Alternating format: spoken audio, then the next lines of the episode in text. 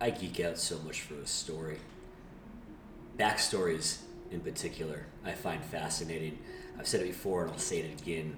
I best consume information in New Yorker length chunks.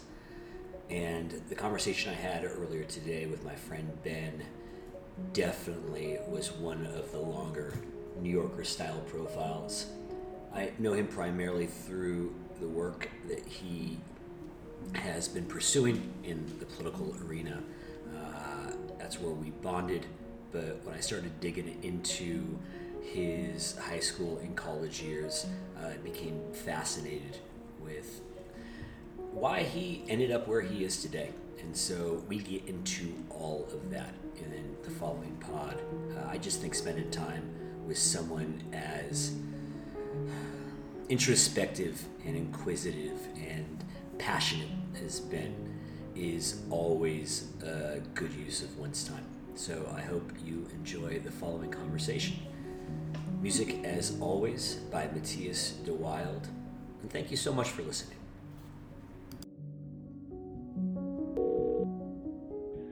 CK. Ben. How's it going? It's really going quite well, all things considered, yourself. Can't complain. But as uh, Joe Walsh says, sometimes I still do. Uh, so, where are you right now? Are you in Austin? I'm in Austin, Texas. Yeah. And what are your days looking uh, like? So I am working at a, a, small local law firm and still working, thankfully, uh, working from home. So honestly, it's not that different than uh, than a normal workday, but just the isolation part, you know, that's unique and uh, tough to not be able to really go outside and enjoy Austin. But um, it's the the nature of the beast, I guess. How are you doing? I am holed up in Brooklyn with my girlfriend. We have really set up my 555 square foot studio to our best advantage. She's very busy with work, and that imposed structure of her day has made me highly productive and motivated, especially considering that my line of income earning has completely disappeared uh, as of second week of March. So right, it was dispiriting to say the least early on. Psychologically, I pivoted very quickly, uh, turned my attention to the therapy sessions that are these recorded podcasts, and you are my, you'll be my 68th published interview on Spotify over the last like five and a half weeks. And wow, the imposed um, scaffolding of setting up the microphone and the GarageBand and plugging in the number i actually called the wrong number for you first and somebody else answered and that was embarrassing um, but then like i'm sitting in a closet right now and my phone is away and i'm totally focused on this conversation. And once we hang up, then I'll go and edit in GarageBand and then publish it. And all of that, the focus that it requires to do this podcasting, despite the fact that it's just kind of for me and and the my interlocutor and you know our small circle of friends, whoever that is, uh, that focus has bled over into a lot of different parts of my life, and so I'm feeling more motivated and on top of things than I, I was prior to COVID. Um, the narrowness of this life has actually been uh, sort of a wellspring of inspiration for me. That's awesome. Yeah, it, and it, it makes sense. I mean, I remember in college, I always got better grades when I was in season playing sports than when I was out of season, because uh, that that sort of discipline sort of makes you value you your other time more and just be more efficient and also appreciate the moments that you do have. Uh, so that's awesome, man. Glad to hear it. And one other thing that's been interesting to me is the for the first time in my adult, life, there is zero FOMO. And for those of you not familiar with that acronym, that means fear of missing out. But there's literally nothing to uh, miss out on. And so I've always found that psychologically distracting. This idea that, oh, I could be doing something better than what I'm doing right now. I'm missing out, I'm missing out, I'm missing out. And there is nothing to miss out on. And I have found that um, sort of as like aloe vera on my soul, uh, which always burns to do something more uh, intense and fun. And so, like, not having those external distractions um, has been it's been great. And so uh, I, I, wake up every morning really fired up and, and, ready to get to work on my little projects. It's uh, it's pretty sweet. Have you ever have you heard of a guy named Studs Terkel? Yeah, uh, he was the journalist who. Um, oh, uh, uh, he was a journalist, right? I, am getting that right. Yep.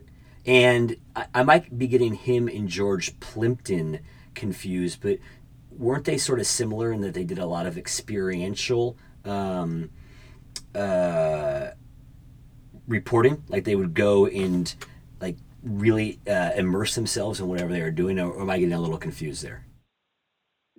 So in a sense, you're right, and in a sense, you could not be more wrong.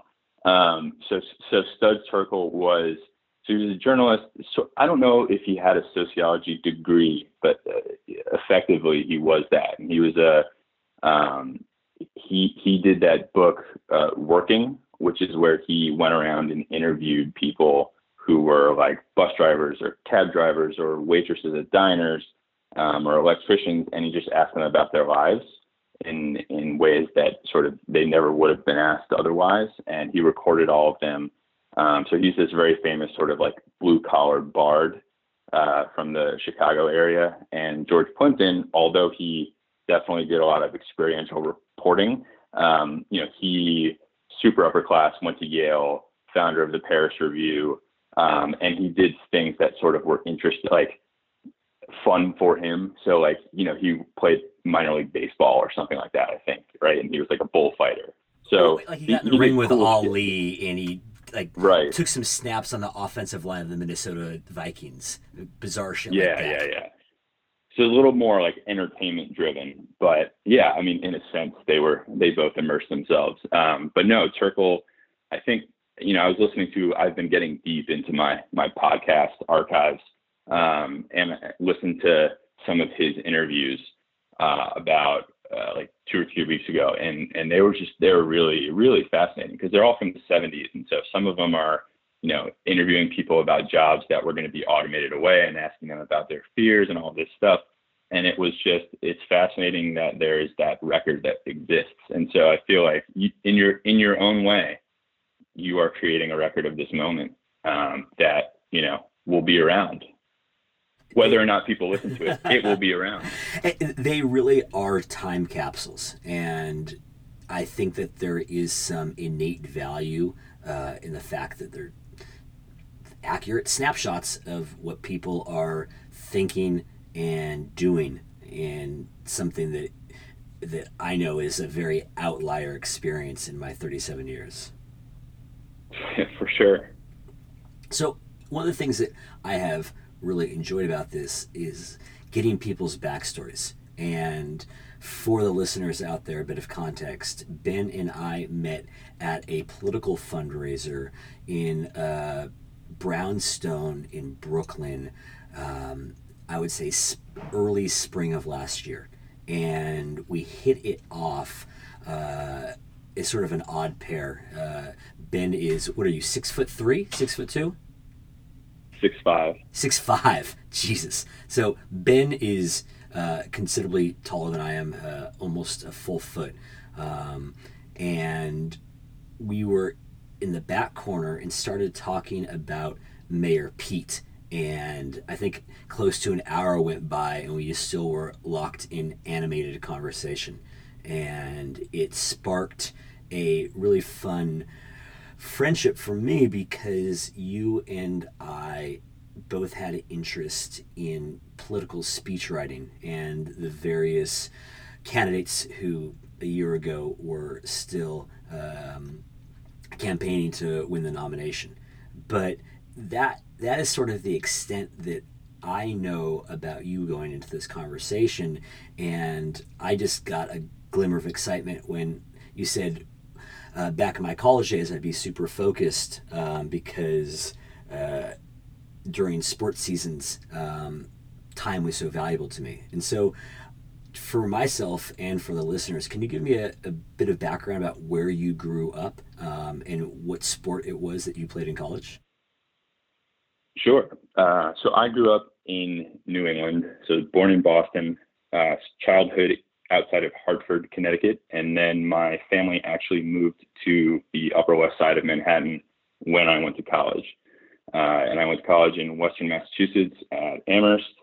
Uh, I played football for just one season there. Um, what was your I position? that uh, I was offensive line, left tackle. So I needed to put on about 60 pounds and keep it on. And it was just going to be way more work than I realized. Uh, and for a Division three program where we played eight games a year, and I had zero shot or desire to go to the NFL, I was sort of like, I'd rather be a normal college kid and enjoy my experience.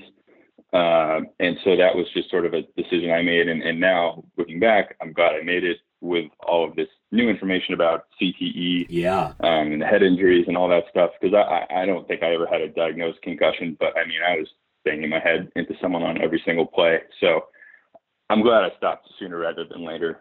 Did you play O line in high school? Yeah. Yep. And did you go to a private high school in uh, in Hartford? I did, and so my dad actually is uh, a headmaster, so Oh, he's like the. Dumbledore of all of my schools, and uh, so it was it was an amazing childhood. It was a great way to grow up because the school and like the gyms and weight rooms and all that stuff were effectively my playground. Yeah. Um, but then you know when you're 15, 16, 17, and you want to start sort of getting into trouble, that you know it's less fun. Of course. Um, but but it was you know people liked him, even the the sort of bad seed kids at the school liked him because he he was in a frat himself, and I mean he showed me the movie Animal House when I was like six years old. So we you know he got it, um, and he one of his earlier jobs had been in the dean's office at Dartmouth actually as the liaison to all the fraternities. So that and that was in the 80s. that um, must have been he quite a- an of- experience for him.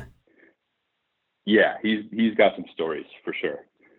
Does he have time to jump on a Uh, podcast to, to discuss what it was like being a frat liaison at Dartmouth in the 80s? Because I'm sure that could fill up a solid 90 minutes.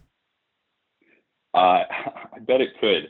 I also could guarantee you that he would not do that because Mm. right now, right now he is the head of a, a boys' school in Manhattan, um, and is this is his his last year. So he was supposed to retire.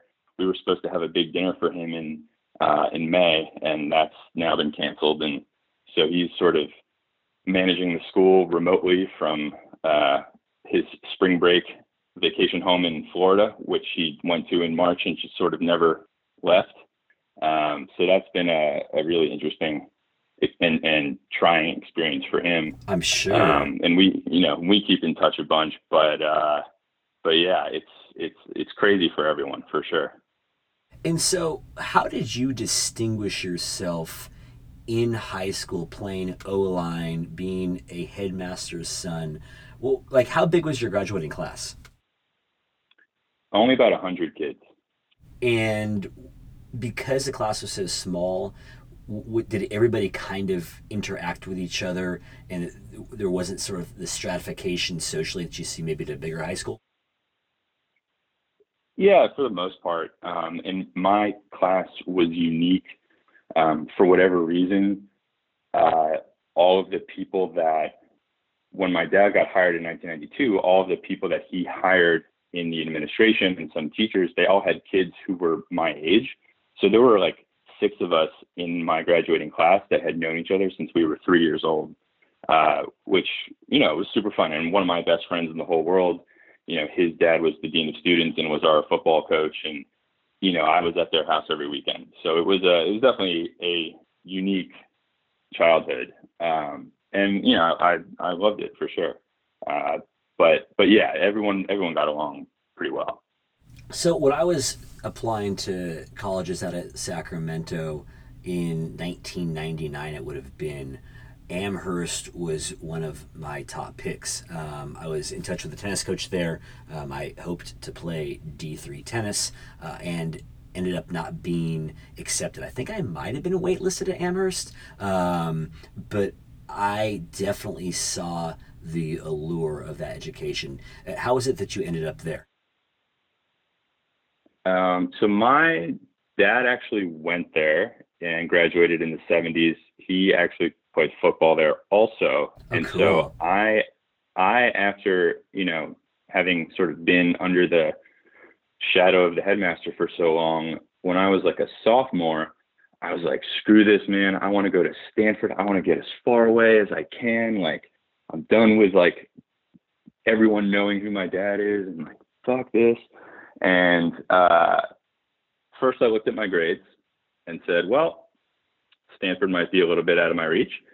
And you know, and I and I really did like football and in high school and knew that I probably wasn't going to be able to play D1 if I wanted to play Ivy. I knew the commitment that it was going to take for me to get on the field, and I was like, mm, I don't think so. And so it really came down to these small New England schools um, like Amherst, Williams, Middlebury, that sort of thing. And so I, you know, I went to go visit every single one of them, and it turns out that Amherst was just the one where I felt the most comfortable. How fun and is that? It was crazy, and so I sort of was like, well, try as I might, you know, this makes the most sense. I'm not going to be stubborn and just not go just because of that one reason that my dad went there. Um, and you know, it was obviously a totally different experience and there really weren't that many people around who knew him. Actually, the the one person that knew him best was uh, one of the old campus police officers who had just returned. He had just returned from serving in Vietnam, um, and his dad, I guess, had been a campus police officer. So he started working, became friends with my dad, like you know, helped helped make sure their fraternity all graduated on time. Mm-hmm. Um, and he definitely lent me a hand one or two times when I was an undergrad. So that you know that paid wow. I love that. That is that is quite a uh, multi generational legacy story. It it really is, and and one of the things that I appreciated even more about that school in retrospect is that you there are a lot of those sort of multi-generational stories or connections even if it's not blood relation um, you you get people who have been been through the same experience and it, it everyone sort of like you know it's this understanding um, that like you all share these very similar values and you sort of feel comfortable wherever you go. I it, in in some weird ways, it's like meeting uh, an American person in a foreign country, and you're sort of just like give each other a little head nod. You're like, yeah, bro, I see you, I got you. Great. Uh, but yeah, I don't know. I was it like that at a bigger school? You because you went to Duke, right? I went to Duke, and my experience was so, in a cliched sense, fish out of water. Um, I did not possess the social tools to make much of to make as much out of my Duke experience as I could have otherwise. I faked so much of my time there, um, even though I didn't really know I was faking it. And it wasn't till uh, a year or two after that I was able to look back and be like, "Oh my God, that was that was such a weird thing to be a part of." Um, and it, it, helped me a lot afterward uh, to be able to understand and parse socio socioeconomic dynamics that just were not part of my public school upbringing in Sacramento. Um, and I've really been able to capitalize on that knowledge now in working at Christie's and then Phillips and Heritage and then being in the high end philanthropy world. Um, but Duke, me at Duke was sort of uh, a disaster in a lot of ways. w- did you fall in more with like Southern crowd? Was there a New York contingent that had been built up yet? Because I know it, there's a fairly big one these Huge. days. Huge. Uh, there's a big Southern contingent. There's a big prep school contingent. There's a big Long Island contingent. Um, you know, I'd meet people from California and I would really want to bond with them, but a lot of the California kids had gone to prep school or they'd gone to private school. Um, I ended up feeling most at home uh, with uh, proto hipsters. They weren't theater kids, they weren't stoners. Um, they really were what you what I then came to meet in Williamsburg in the mid aughts. Um, they just were a little alternative, um, a little niche. They threw great parties, but they were on the kind of standard frat um, uh, templates. Uh, you know, they had very distinctive uh, styles of presentation, um, and so that was who I felt most at home with. Um, but I mean, freshman year. I was so out of sorts that I almost uh, pledged a, a, historically black fraternity because um, it, it, was a that would be the most CK move ever. by the way, it, it, it was such a segregated campus, and coming out of Sacramento, uh, a lot of what organized me and my friends socially was sports and music, and the type of music uh, in partying that I was into, I only saw in evidence at the BSA parties, Black Student Alliance parties. And so I just, like freshman year, I gravitated toward that. Um, but it was it was an interesting thing for me to be like the only white kid at parties and be having a lot of fun uh, and just kind of be comfortable. But it seemed inauthentic at the end of the day. Like I I didn't feel that it was, I, you know, just had such a shared different uh, set of experiences that I, I didn't quite feel like that was uh, the right move for me. Um, you know, I, I think I could have gone through with it and made it work, but it would have been a little bit too much fronting. Um, but uh, yeah, it was a it, it was a, a, a, you know I was also like ROTC my freshman year. I was on an Air Force ROTC scholarship, which was super weird too. Um, this was all before 9/11, uh, so um, yeah, I, I I had a lot of different micro experiences in college. Yeah, it sounds like it, but that's also I mean that's awesome. That helps shape who you are, who you become. Um, so I'm I'm sure it was it's all beneficial. Well, look, it, it allowed me to be able to code switch and go into a lot of different environments um, and be fairly fluent and comfortable in those varied environments, which I think has served me well in a lot of ways. Yeah, and uh, I, I mean, I think that makes so much sense, and I think that uh, both in a purely political context and just more general sort of social context, it, it, that inability to code switch is a source of so many of our country's problems because everyone has these experiences that are just so divorced from other people um, or, or on the surface, right? It seems like that. And so we create these barriers to say like, oh, well, you know, I don't have anything in common with this person. I can't talk to this person when if you could if you had those codes those ability this ability to just communicate on a superficial level and kind of break the ice without a doubt when you get deeper right we're all still people and i'm sure there are a lot there is a lot in common. Um, but it's that inability to just like talk about sports with someone um, or like talk nascar or talk country music or talk rap right? That is like well i guess i don't have anything to say so i guess i'll just not engage and it, it's it's disappointing. And I'm by no means uh, perfect at it, uh, and definitely have my my blind spots. But um, I'm super grateful for all the experiences I've had that have allowed me to to gain these perspectives. Uh, because you know, at the end of the day, it's like we are all in this together. As cliche as that sounds, um, and as much as it doesn't feel like it, but you know, I I don't know. What are your thoughts on on how we sort of break through all this bullshit and, and the the partisan noise and polarization and actually start getting things done again? right now, and my perspective sometimes shifts daily. Uh, I think we're more on the culture war end of things. I think that it is going to be a battle uh, for the soul of the country.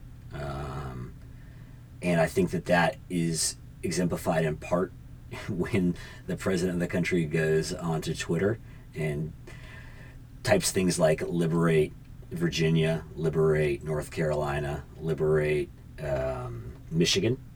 That I think that is uh, a battle cry, and uh, I think it, it is a battle cry that is directed toward uh, cultural grievances um, in in a really um, profoundly dangerous way.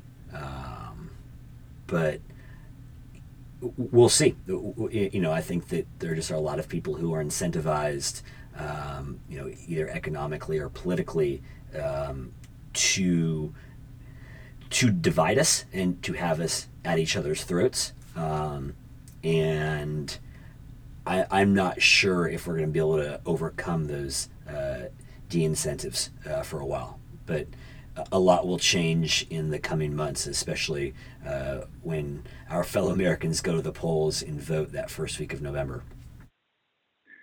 Yeah, and and the the most worrying thing, I guess, about this new strategy of Trump's, I don't know if you can call it a strategy. Strategy sort of implies like a, a conscious mind at work, being deliberative and making choices. But um, you know, I I think it, he's he's set up this dichotomy, right, by which if things get better, he'll take the credit. If things don't, he'll just blame the governors, and like no facts or reason or anything can sort of puncture that that little like framework he's set up. And so I don't know, like how does how does a Joe Biden, how do you, what's the narrative? Like how do you counter that? and in a, in a way that is going to sort of inspire or appeal to people that you don't already have in your base. I can't imagine that you're going to win those people who are on the steps of these state capitals with, you know, automatic weapons. But, you know, there are people you, you could win conceivably. Um, but I don't, you know, how do you even reach them?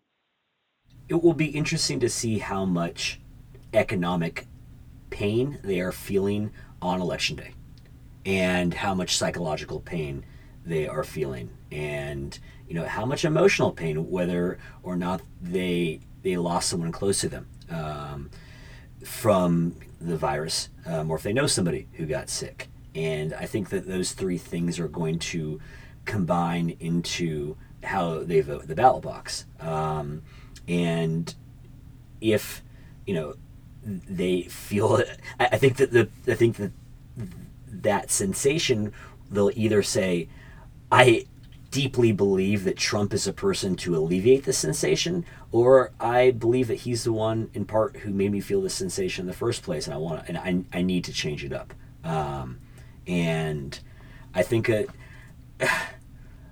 I think a lot of that is going to have to do with messaging. Um, Trump's really good at creating so much noise that nothing else can be heard or understood. Um, but you know, I think that if we are gripped by this pandemic um, for ten more months, um, or eight more months, uh, sorry, six more months, uh, then people are going to get tired of that noise and, and are going to look for other solutions, um, which is a really general way of speaking, but so much has changed in the last six weeks. Uh, forecasting out with too much confidence, I think, is a fool's errand. Uh, yeah, I think I think that's totally fair. And, and my concern is, I guess my my biggest concern is, you know, the the Biden vision, to the extent you can sort of say he has one is right restore the soul of america. It, what does that really mean? And if it means like let's get back to the obama years the bill clinton years like that america wasn't good for a lot of people. I don't know if that's an America that a lot of people actually want to go back to. And so, you know, is that an, I'm worried sort of controlling for all those other factors, which isn't possible to do, but let's pretend like we can. I don't know if that sort of vision alone is is going to be enough. And the question is, does that vision, in terms of winning the White House, that vision has to be compelling to a, let's say, a 20% sliver of active voters in Wisconsin, Michigan, Ohio, Pennsylvania, Florida, maybe Arizona, maybe Georgia. And the election will hinge on that middle 20%, from my understanding. Like, it doesn't really matter if it resonates with large swaths of voters, whether they're in California or Alabama, um, you know, if it's in Mississippi or New York. Like like Kansas is not going to go for Biden regardless, um, and you know I, I don't think Massachusetts is going to go for Trump regardless, but uh, I don't know what an unsure voter, an uncertain voter in Ohio thinks about uh, Obama circa 2012, uh, or what they think about Clinton uh, circa 96. I just, I, I don't have my finger on that particular pulse. Right. And, right. And, and you know, who, who does? And I, the way that I've always tried to think about this stuff is just put yourself in the shoes of that per- it's just an exercise in empathy right and and uh, you know i i have relatives who are pretty upper middle class suburban college educated not super political but like informed in the sort of regular average citizen sense and you know they are the like stereotypical i'm going to work hard at this job I'm going to provide for my family. I, you know, want my kids to do the right things and have a good life, like all that stuff. And like from their perspective, when you look at historically what's happened over the last 20, 30 years, when you look at what both parties are saying right now, it's like I'm always looking at political messaging through their eyes. And it's hard for me when we keep hearing the same Democratic policies or or sort of the like values and signals that are used to communicate those policies you know we've heard them so many times now and whether or not you think they're sort of objectively right or wrong or whether you think they're morally right or wrong the reality is they haven't produced any results because we haven't been able to pass any of them and so, you know, if you're if you're that sort of person hearing these signals, like what about this time is going to be any different? And I know that Biden's trying to make the case that, well, you know, I, I can work with Republicans and all that, but uh, the only major legislative achievement that the Democrats have had when you hold for the the like you know financial crisis bailout and stimulus Except for that, the only major achievement is Obamacare. Like what what else? What other top line, you know, Democratic policy item have we actually done? I don't know. It's tough because it came through the courts, but there there is a case to be made that the cultural achievement of equality in gay marriage is something that is uh,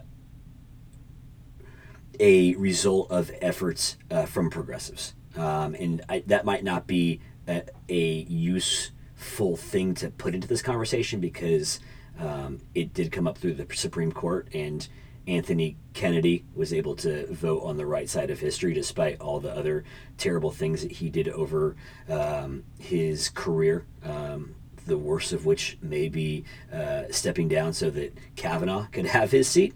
Um, right but you know like that that seems like the the right sort of movement for me in the way that I see the world, but I, I know that it, um, not everybody, unfortunately, agrees with me in that regard. So I, I don't know if that is something else we can put into this conversation um, in a valuable. No, and there's there's no and there's no like there's no denying right that like that was a good thing. The world like we as a country, the world, people are better off for that having happened. Um, but to your point, like to your point, it was the courts and it was outside progressive groups sort of pushing the system and lobbying the system in the right ways for a, a you know decades long period of time and frank like the bottom line is that change does not materially impact the vast majority of Americans' lives, right? And so you're thinking about it from the perspective of people are, if not inherently selfish, self interested. And so a lot of people, like, and even in terms of culture, right? They want to see someone in power who's like me, someone who understands me.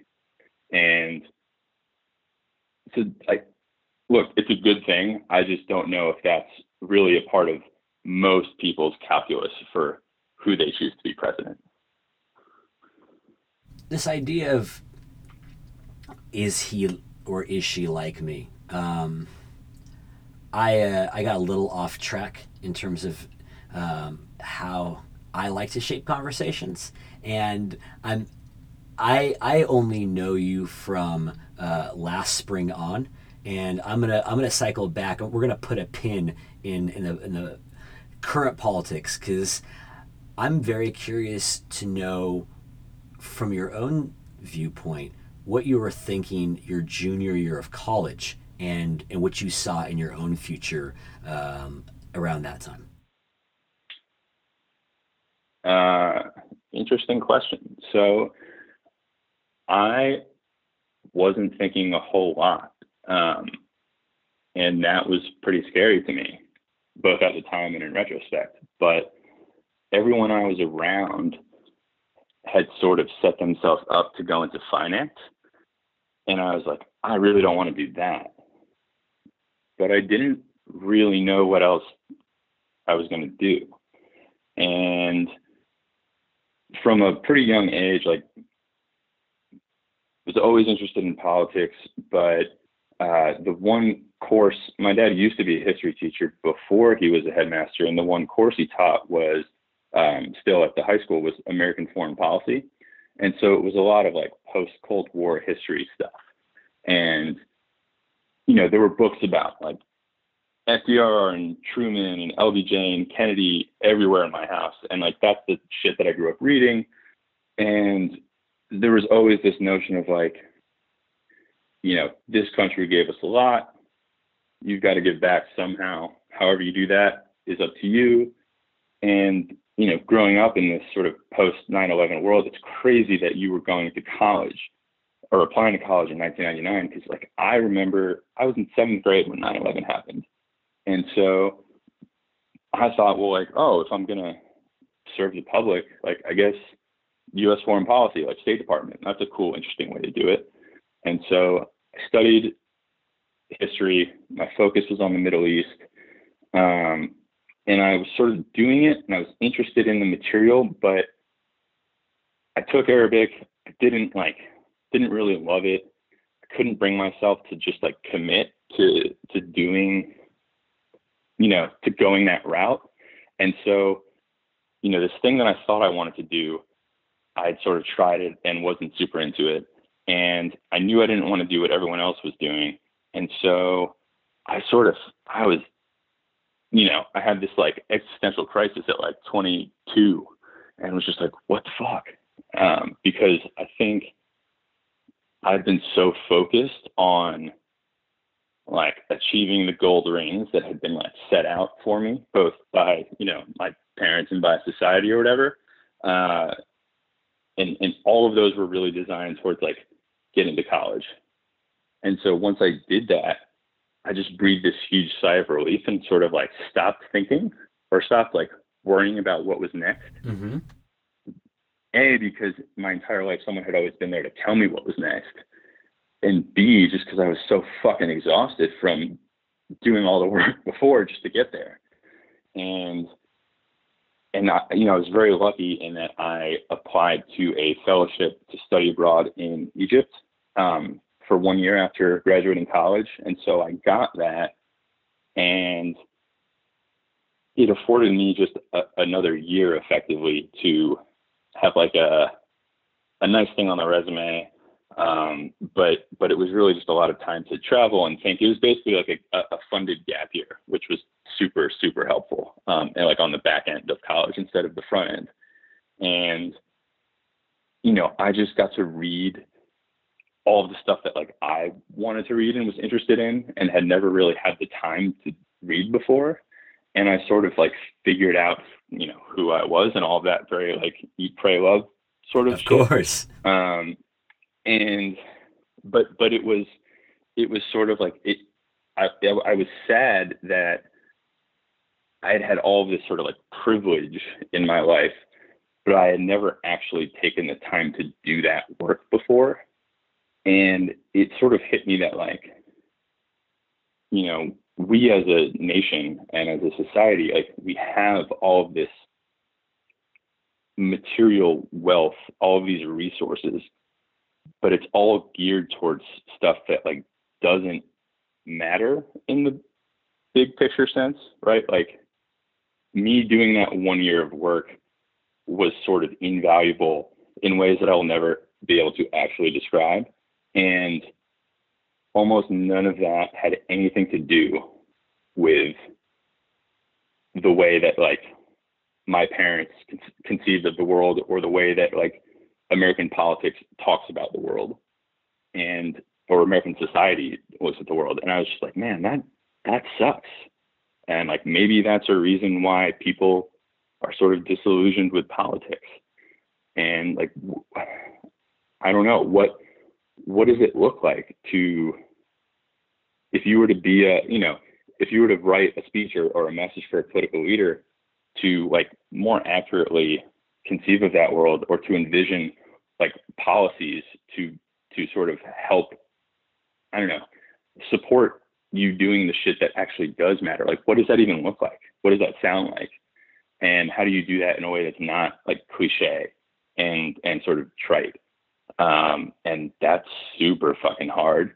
But that I don't know in 2012, I guess that sort of seed was planted, and it's just like percolated for the last eight years, and it's like it's something that I think about nonstop, and there's still not a good answer, um, which is maybe why no one's really doing it.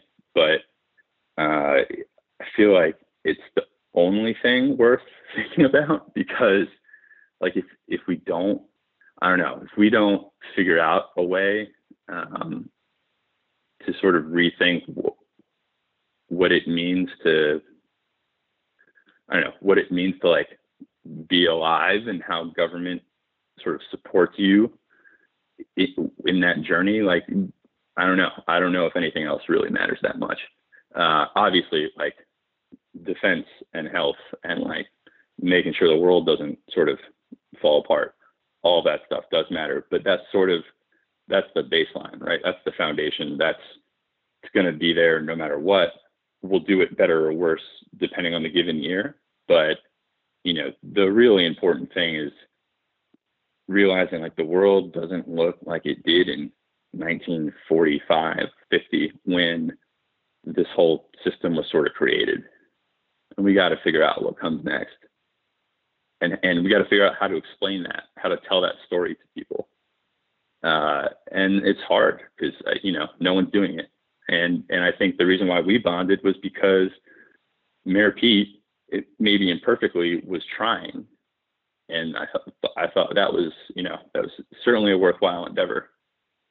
He really was trying to tell a story, and I put that word in bold, italics, and underline uh, about where we were in history and where we needed to go and what drove us in one direction or another. Um, understanding that it was society and the human beings who make up society that um, are at the steering wheel.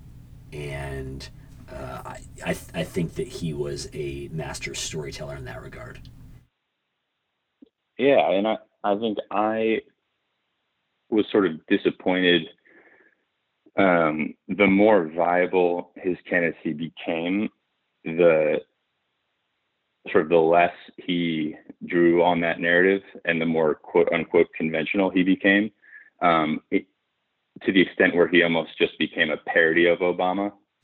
um, uh, po- pointing uh, pointing specifically to his Iowa victory speech, uh, but but I think I think he's just he started playing to the older voters in Iowa and New Hampshire and and to the older donors who really didn't quite get the story Pete was probably telling and weren't prepared to go with him all the way, but really saw him as like the best of what the old rules and the old system could produce much in the same way as people saw that in Obama, in Obama rather, um, excuse me. And, and I think that's sort of where he lost me because, you know, like we said a while ago, that system wasn't great for a whole lot of people. And I think part of the reason why he did not expand his base of support is because it's hard to look African Americans in the eye or uh, Latinos in the eye and say, yeah, that system it, it's pretty good. We're going to make it better, but like you should you should follow me because it, it wasn't good for them and it wasn't easy for them to work for change even within that system. And it, yeah, it it just it sort of the things that drew me to him, I didn't see there by the end of his campaign, but maybe you have a different take on that. I want to get there, but I'm still stuck in my traditional linear chronological storytelling mode. And I'm fascinated by this year you spent in Cairo uh, and these kind of deep questions about how you want to spend your time on this earth and how that fits into a greater narrative in a post 1945 1950 world. Um, and then as mayor pete would probably say in the in a post reagan era because uh, pete's initial formulation was that we are living at the tail end of a world that reagan created um, and it's in this election or the next um, that will we will really uh, be shifting to a post Reagan era. Um, so, what, what was your post Cairo mindset? And in not just a mindset, what actions did you take with that mindset? Like, what what were the choices you made in the schooling that you took, or the uh, the jobs that you uh, that you were paid to do? Sure. Uh, so I basically left Cairo being like, man, I really like writing, and I really liked a, a particular kind of writing, which was someone who was super smart, bringing all of this context to a subject, either either American politics or American pop culture, and like teaching you about the world through covering that topic. And so, I, I mean, like the most sort of obvious example of that is David Foster Wallace, uh, who I have like a weird Northeast white dude affinity for because I, like I don't think that's weird. I, I think that's normal. I think that you and I bond over a lot of things, or, and, and DFW weird, weird is, being, is one of them. Weird being stereotypical is the right word. Weird was not the right word. Yes. Stereotypical. Um, but but uh, but like you know he went to Amherst and played sports and stopped after like a year or two, and his dad went to Amherst and played sports, and like I, it's obviously I am nowhere near as smart as that guy, but uh, it's it, it's this weird like that sort of the Amherst like nod or bond or whatever. Like I could see a lot of that in his writing. Like I I sort of understood. His writing in, in a unique perspective because of that. But but um, you know whether it was him or like John Jeremiah Sullivan mm-hmm. and his uh, his articles or shit. I mean, uh, like Rachel Kaadzi writing about Dave Chappelle in The Believer.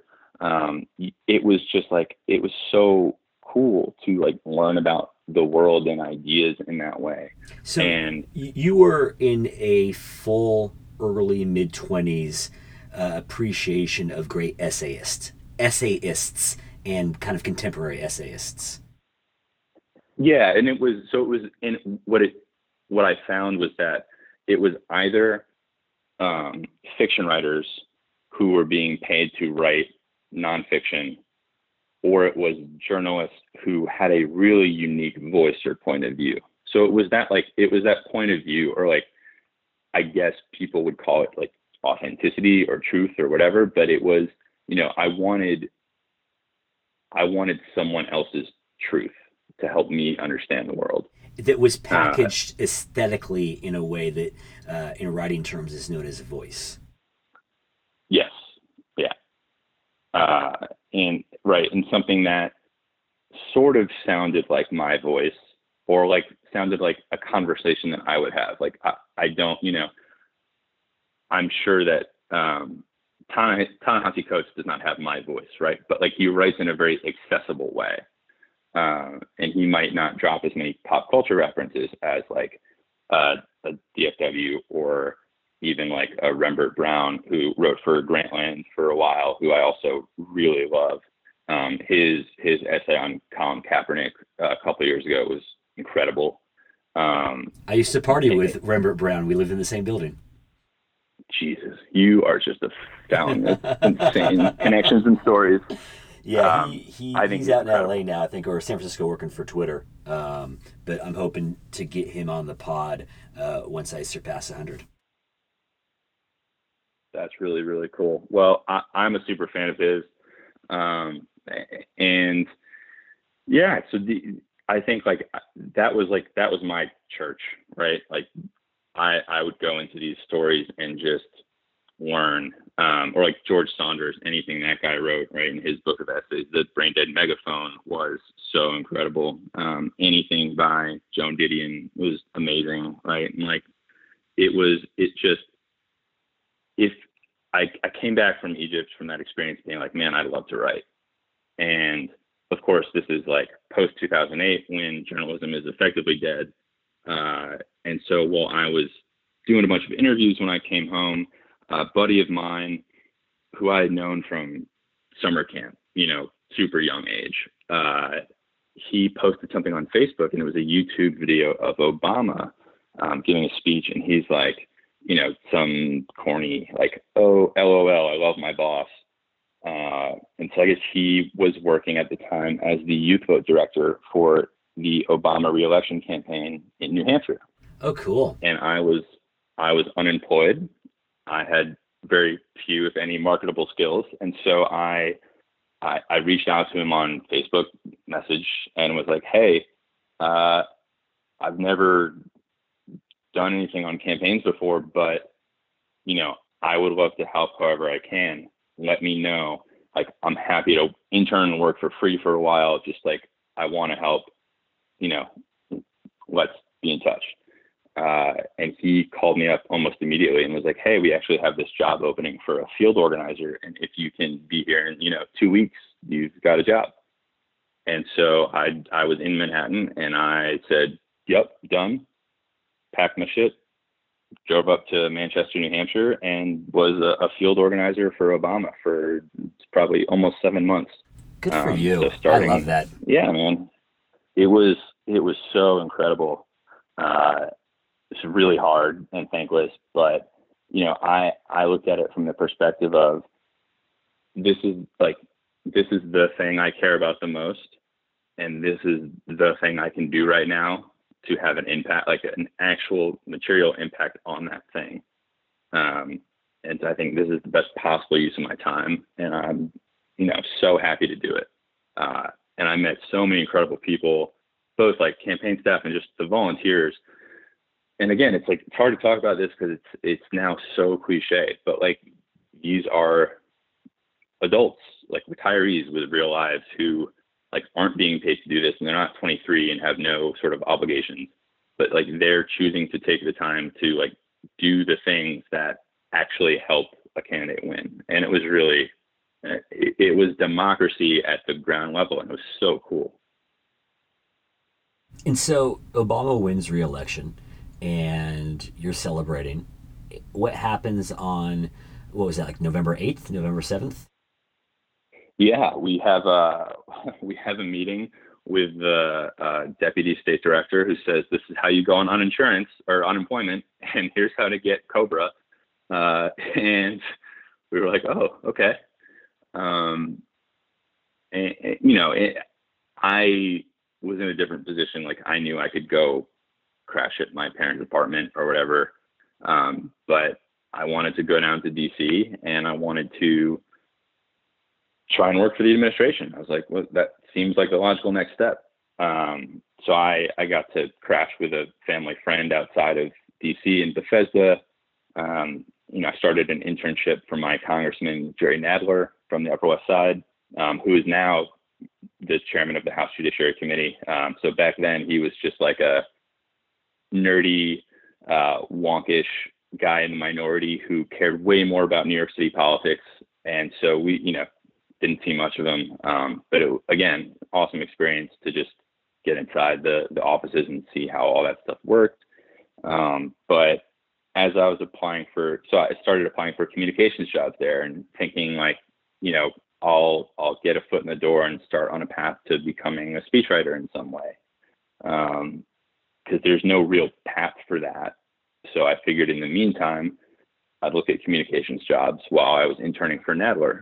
And while I was doing those applications, I read this book, The Unwinding by George Packer, who was with the New Yorker and now is at The Atlantic. Uh, and he definitely has his own, he's a writer with his own voice and point of view. Um, he certainly is from a different, from a different generation. Um, but he you know he sort of embodies for me like my dad's voice like it's that i know america's not perfect but overall you know more, it's done more good than bad. It's provi- it's given a lot to my family so i love it. In this weird idealistic maybe messed up way but like i love it even though i see all the shitty stuff. Um, and so that book, The Unwinding, sort of did something for me that I guess confirmed that the feeling I had coming out of college and that sort of like existential what the fuck about doing all the things that America and my parents told me to do, but still feeling totally adrift and lost. Um, his that book for me sort of like put gave a larger context to like why that feeling existed. And it was like, oh, it's because the world that was created or built for us is just this system of laws and policies and social norms that were maybe the right ones and also the ones that were politically possible for a certain point in time. And as the world has changed and our society and economy and our culture have changed, those rules have, for the most part, not changed with them. And it's created this huge disconnect. And and him sort of telling the story narratively through the lives of individual people, both at like the top and the bottom, uh, was just mind blowing. And and as a quick aside to that, last year um, when I was working at this big fancy white shoe law firm, and, and one of the partners who sat next to me, he's not a partner anymore. He's the chairman emeritus of the firm. Um, you know, he said he's he's friendly with uh, George Packer, and he said, "Man," and he was a huge, huge political donor. Was on Bill Clinton's finance committee in, in 1992. But he said, "Man, I really wish more people had read The Unwinding. I wish I had read The Unwinding before 2016 Because if we had, I, I bet we, I bet we could have done better. And I was like, yeah, no shit, man. uh, it's that was frustrating because I think what, what, what Packer was doing was telling this story that the quote unquote elites and establishment sort of didn't let penetrate into their their own worldviews. Well, now I have to read the Great Unwinding because I'm very curious to know how it foretold uh, in some way this era of Trump. Uh, it, it, it's wild. So the, the point of that, I guess, is I, I read that and it, it struck me and I was like, oh, this is a really, this is this issue and the way that it impacts the economy is the thing. And my 23 year old brain was like, okay, like maybe people don't know about this. I'm gonna like draw up a strategy memo and like a, a media strategy around this issue to like to help sort of publicize it and also help us run on it. Because um, my my thinking was, all right, if we got to get shit done, and we need a majority of the majority in order to pass anything in the House, which at that time was right, means most of the Republicans in the House need to be on board with something before it goes to the full House for a vote, which is called the Hastert rule, although it shouldn't be called that because that guy was a child rapist who's now in jail. But that's neither here nor there. Wait, is Dennis um, Hastert in jail right now? I didn't know that. I, he he was for sure. I don't know if he still is.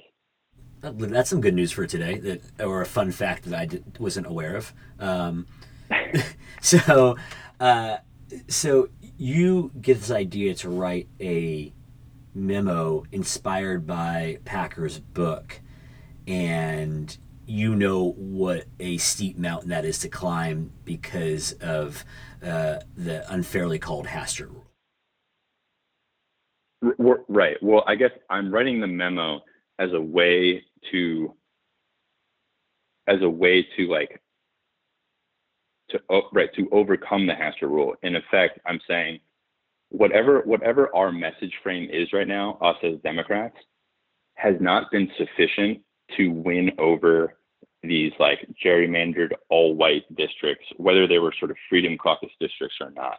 Right. It's like basically no no matter what Democrats said, it wasn't going to either move those politicians to vote or it wasn't going to sufficiently move their constituents to vote them out. And so I was like, well, what else could we say that would apply pressure on on those those districts and like that could sort of light a fire under those voters. So at the very least, if we couldn't win those seats, the the members would be sort of pressured to actually act and get things done and compromise to produce for their constituents.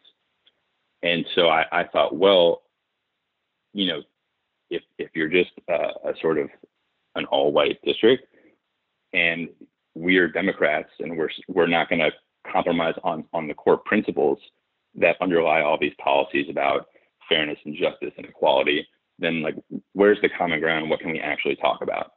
right? It's I, the economy, I'm, stupid. Yeah, I'm I'm not picking up what you're putting down. This is starting to make sense to me.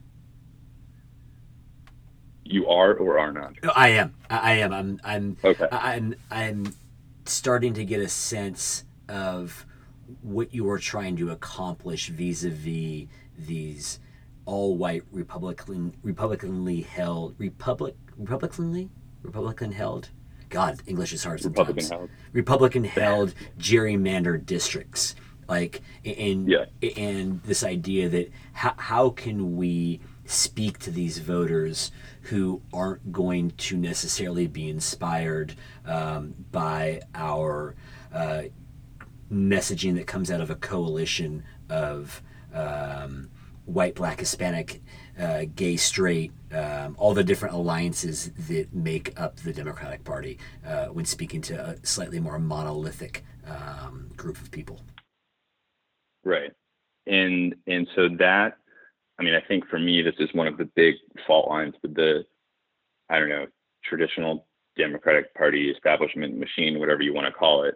Um, it's I don't disagree with any of their any of the policies or principles, but it's just that we've seen that like there is a sort of ceiling as to how effective they are.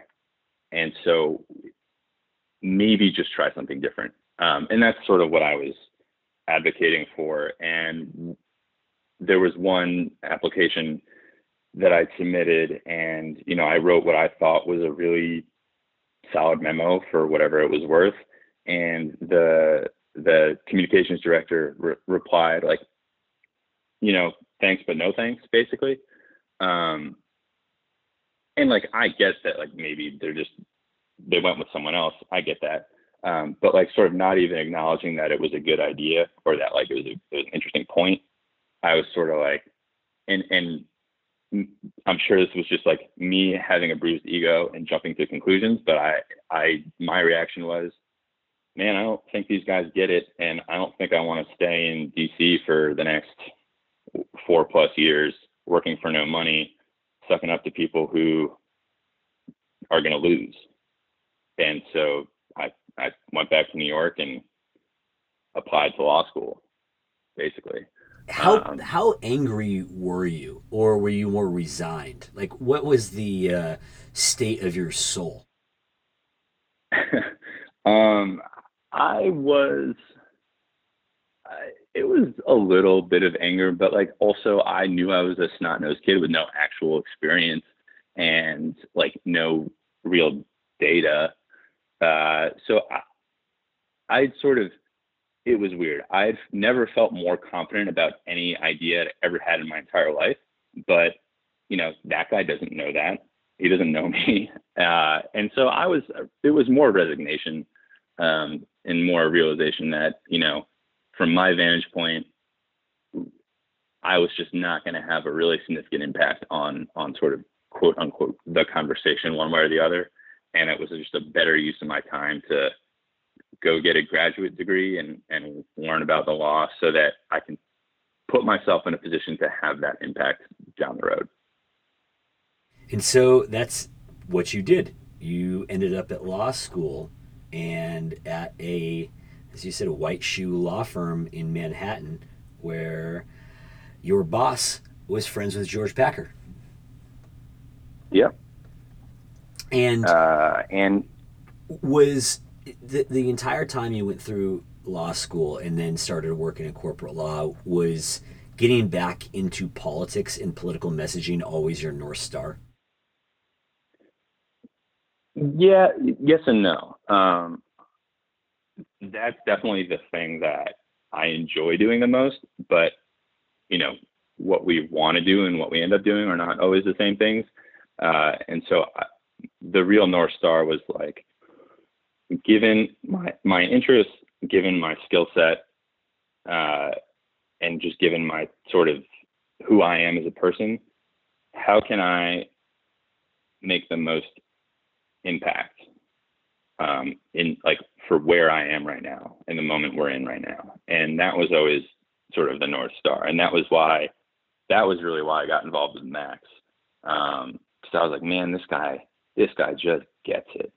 And like, he really does. Win or lose, like yeah, and it's like win or lose, man. I, he he just needs to be someone who is on the scene, and I want to help him however I can. And you know, at at the time, right, that was financially, and I was like, I'm happy to do that. Like, I know this is going to be worthwhile, win, lose, or draw.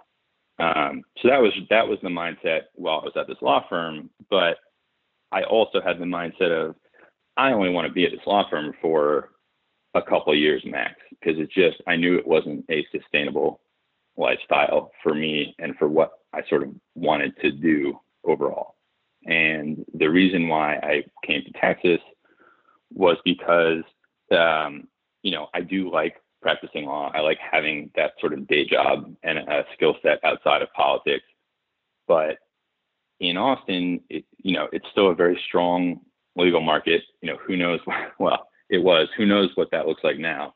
Um, but it was a strong legal market. It was a, a an awesome mid-sized city with like culture and arts and sports and all this amazing stuff. And it's you know it's just not as expensive as New York or San Francisco. Um, and it was in a swing state or effectively a swing state, right? Like this place is gonna be purple, certainly within the decade, if not sooner. Um, and and to my mind, I was like, well, so being living here and being able to walk outside and go knock on a few doors for a candidate, whether that is a presidential candidate or the local DA, knowing how important that is to any race at any level, um, I was like, that's worth it to me to be like, because I know that if we can make this state a swing state, that changes everything. It certainly does. And so I just, I just thought that like for what I'm interested in, for what I can do and want to do, like there's no better place to be. And that was really what drove my decision. Uh, and and you know, it's what I had been doing up until a lot of this uh, the self quarantine stuff. But um, it certainly had sort of borne itself out and paid dividends in that respect. So I, you know, I was and am thrilled that I'm here. Um, but that was that was really the thought process, and I think the the messaging stuff, if it comes up, if it comes around, great. I'd love to contribute, but I also know that you know that's that's its own beast, uh, and know who knows. Focusing on that and the near past for just a moment more. Over the summer and the fall, you and I were in dialogue a fair amount because we were trying to figure out if we could get our foot in Mayor Pete's campaign uh, in the door there.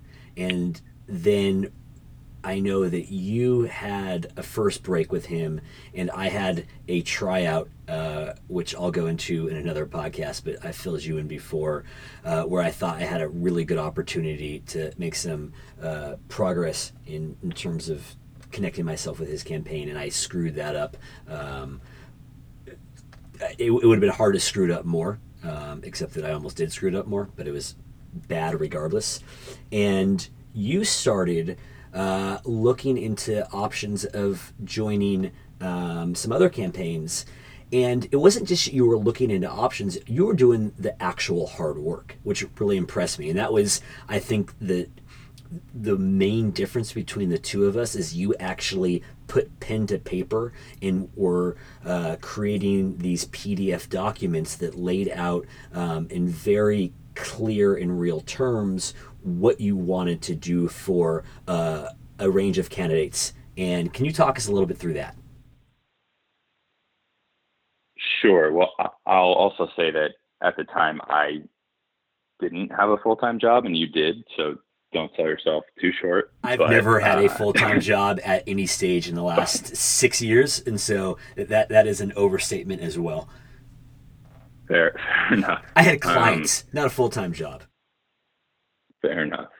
Uh, but yeah, so I, I, I, I figured before leaving New York, I wanted to sort of take my shot at doing speech writing or messaging for one of these primary candidates, and um, a lot of it was a lesson in in just the fact that those campaigns are based on you know networks of people who have worked with each other on past campaigns and and sort of a level of like trust and loyalty that if you are a non-campaign person, you just are going to be at a disadvantage inherently, no matter what.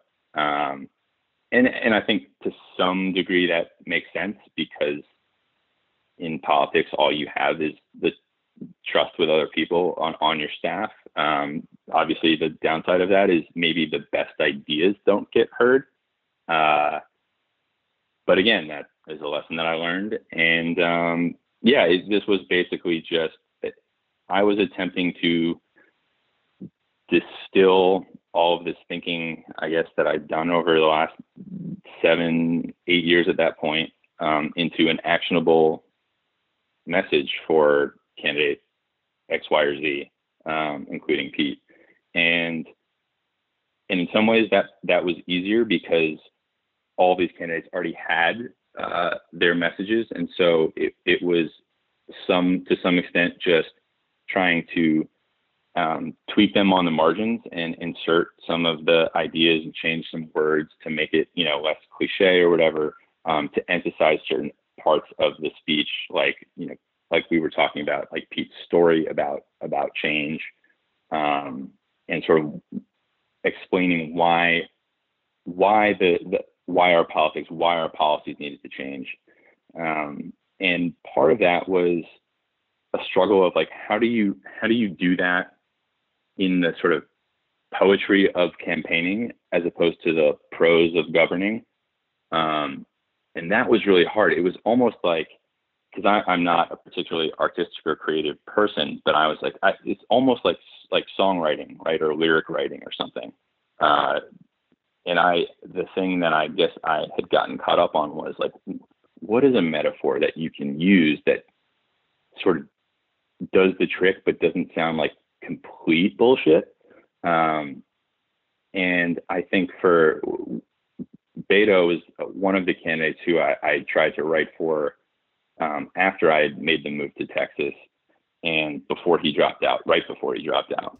Like think, within less than a week, because you and I, I was up in Winnipeg, uh, walking around uh, just town, not doing much, and you and I had a very lengthy phone conversation. Yes, and yeah, and it was super beneficial. Um, and and I the the I guess the metaphor that I settled on for for Beto at least was this notion of like the map or a map, right? And like the the, the sort of old rules and the old bargain. It, it it's not reality itself, but it it was this map for how to navigate reality. But you know, if if the sort of ground changes beneath our feet, then like the map should change to reflect that.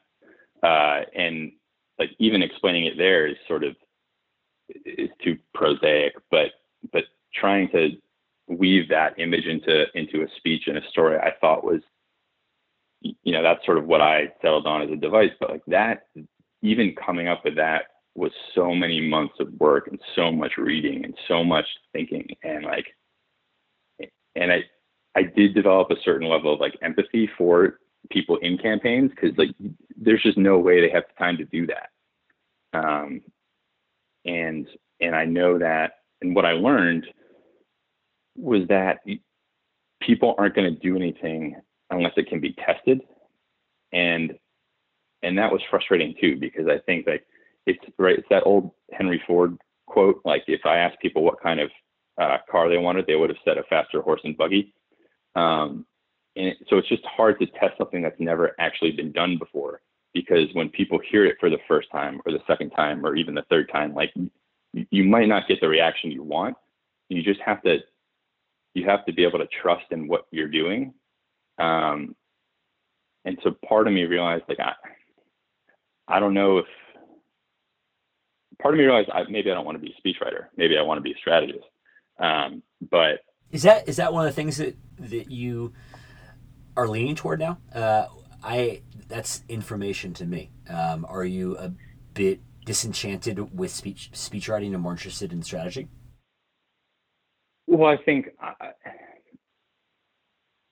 yes and no. I mean, I think what the value of speech writing is sort of just not what it was when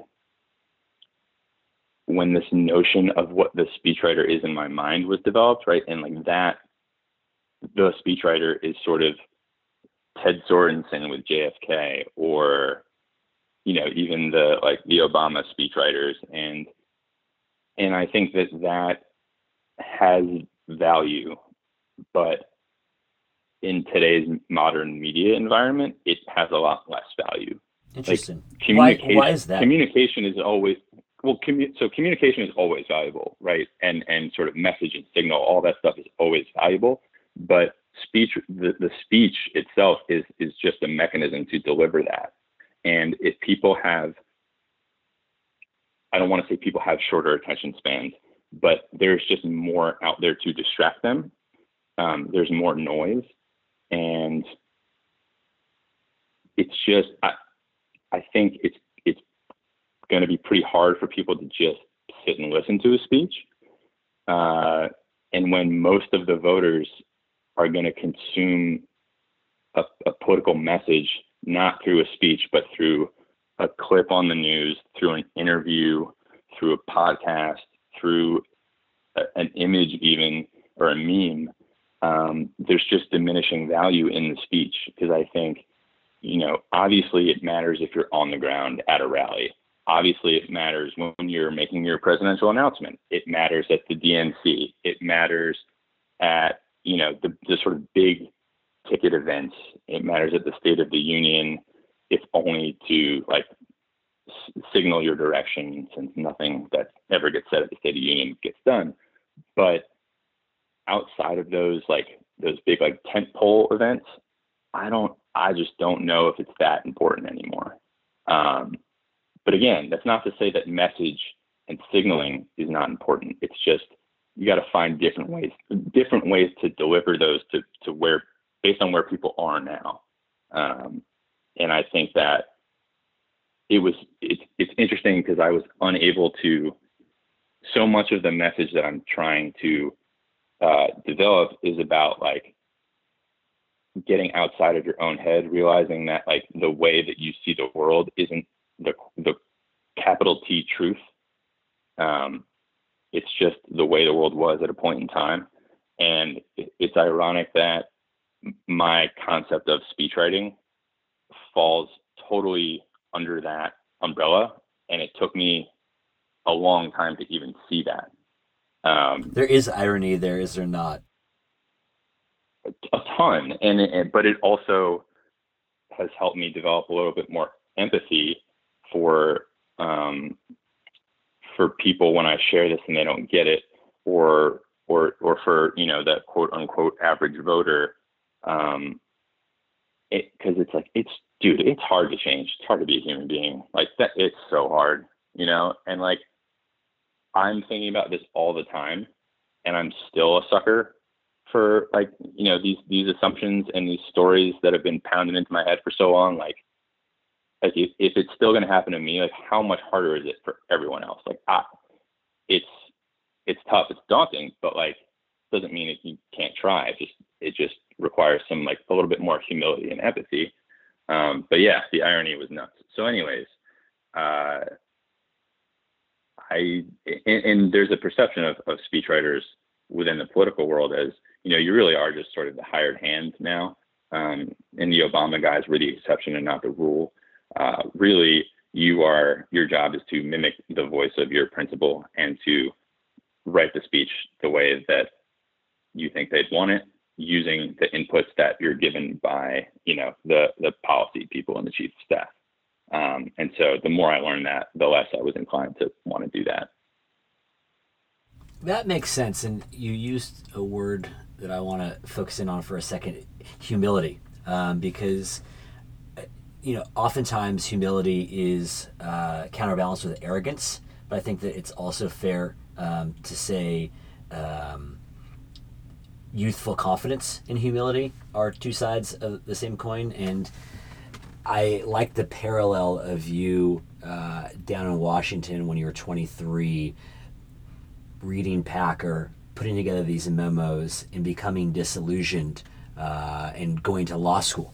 Um, because you know these memos that you believe so deeply in and took a lot of youthful optimism and confidence and not there wasn't a lot of humility um, threaded through that memo. I'm guessing, and and then you know just what a life changing moment and transition that was uh, from being in DC to going through law school and getting a job at a white shoe law firm.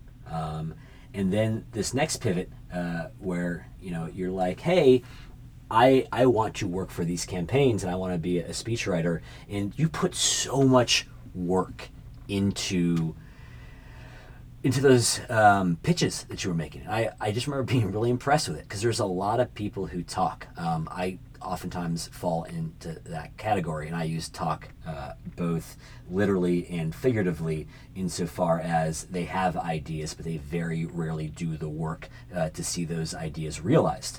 And you were putting together Um, and you talked about it. I mean, it just it was a lot of work, a lot of writing, a lot of editing, um, and then sending those to your various contacts. You know, barking up a bunch of different trees.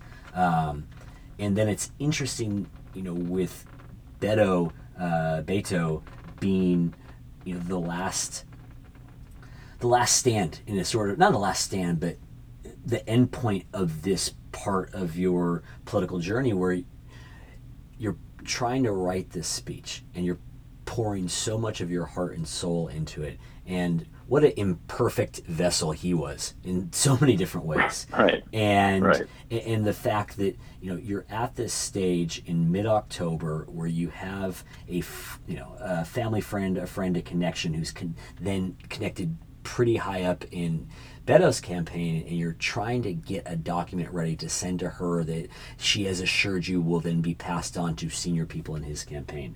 And then he drops out. And th- everything that you've learned from, you know, that prior eight months of working on it just kind of comes to a halt because at that stage there just weren't that many other options because uh, you and i had talked about pete we talked about kamala harris uh, we talked about o'rourke um, and I think that you know running up against that and and having the humility to understand the limitations of what it is to be a speechwriter, um, I'm I'm excited. I think that you know in the cliched sense, which we have said a few times now, uh, but you know third time's a charm, and the fact that you have made the tangible decision, the real life decision to move to Texas and be part of that state's evolution. Uh, that's a real thing. That's not talking. That's actually doing something.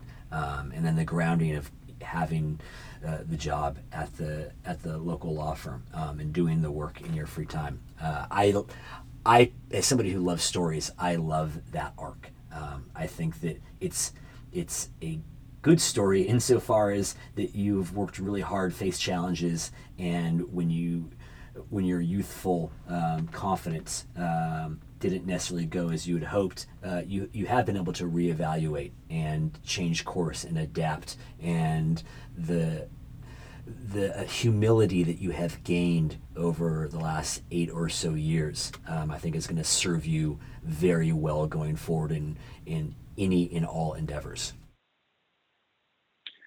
Hey man, well that was that was very kind of you to say, and and I, I certainly hope you're right. And uh, appreciate you reaching out. I'm really glad that we got to do this. I am too, and you know what I what I hope for it is that um, this was just part one of. I, I have a lot of time. I know that you're you're working and don't have as much time, and I've already taken up 90 minutes of your time today. Uh, but I'm hoping that our next conversation with this as a foundation, uh, we can kind of look forward a little bit more instead of looking so much past, because there is a lot to discuss.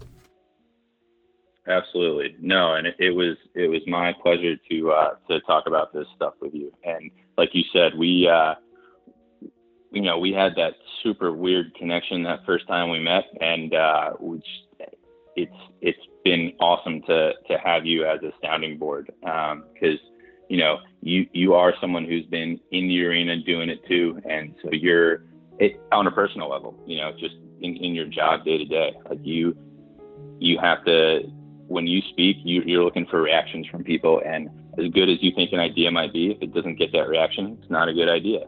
And uh, it's it's nice having having someone with that real experience and, and uh, to be able to um, give me some advice. And I'm happy to return the favor and have this conversation with you. I definitely look forward to more. Well, on, on that note, um, thank you so much for your time and good luck uh, especially in isolation down in Austin. And let's uh, let's make sure that we continue this conversation soon. Appreciate it, man. Yep, sounds good to me. Take right. care, CK. Take care. Bye.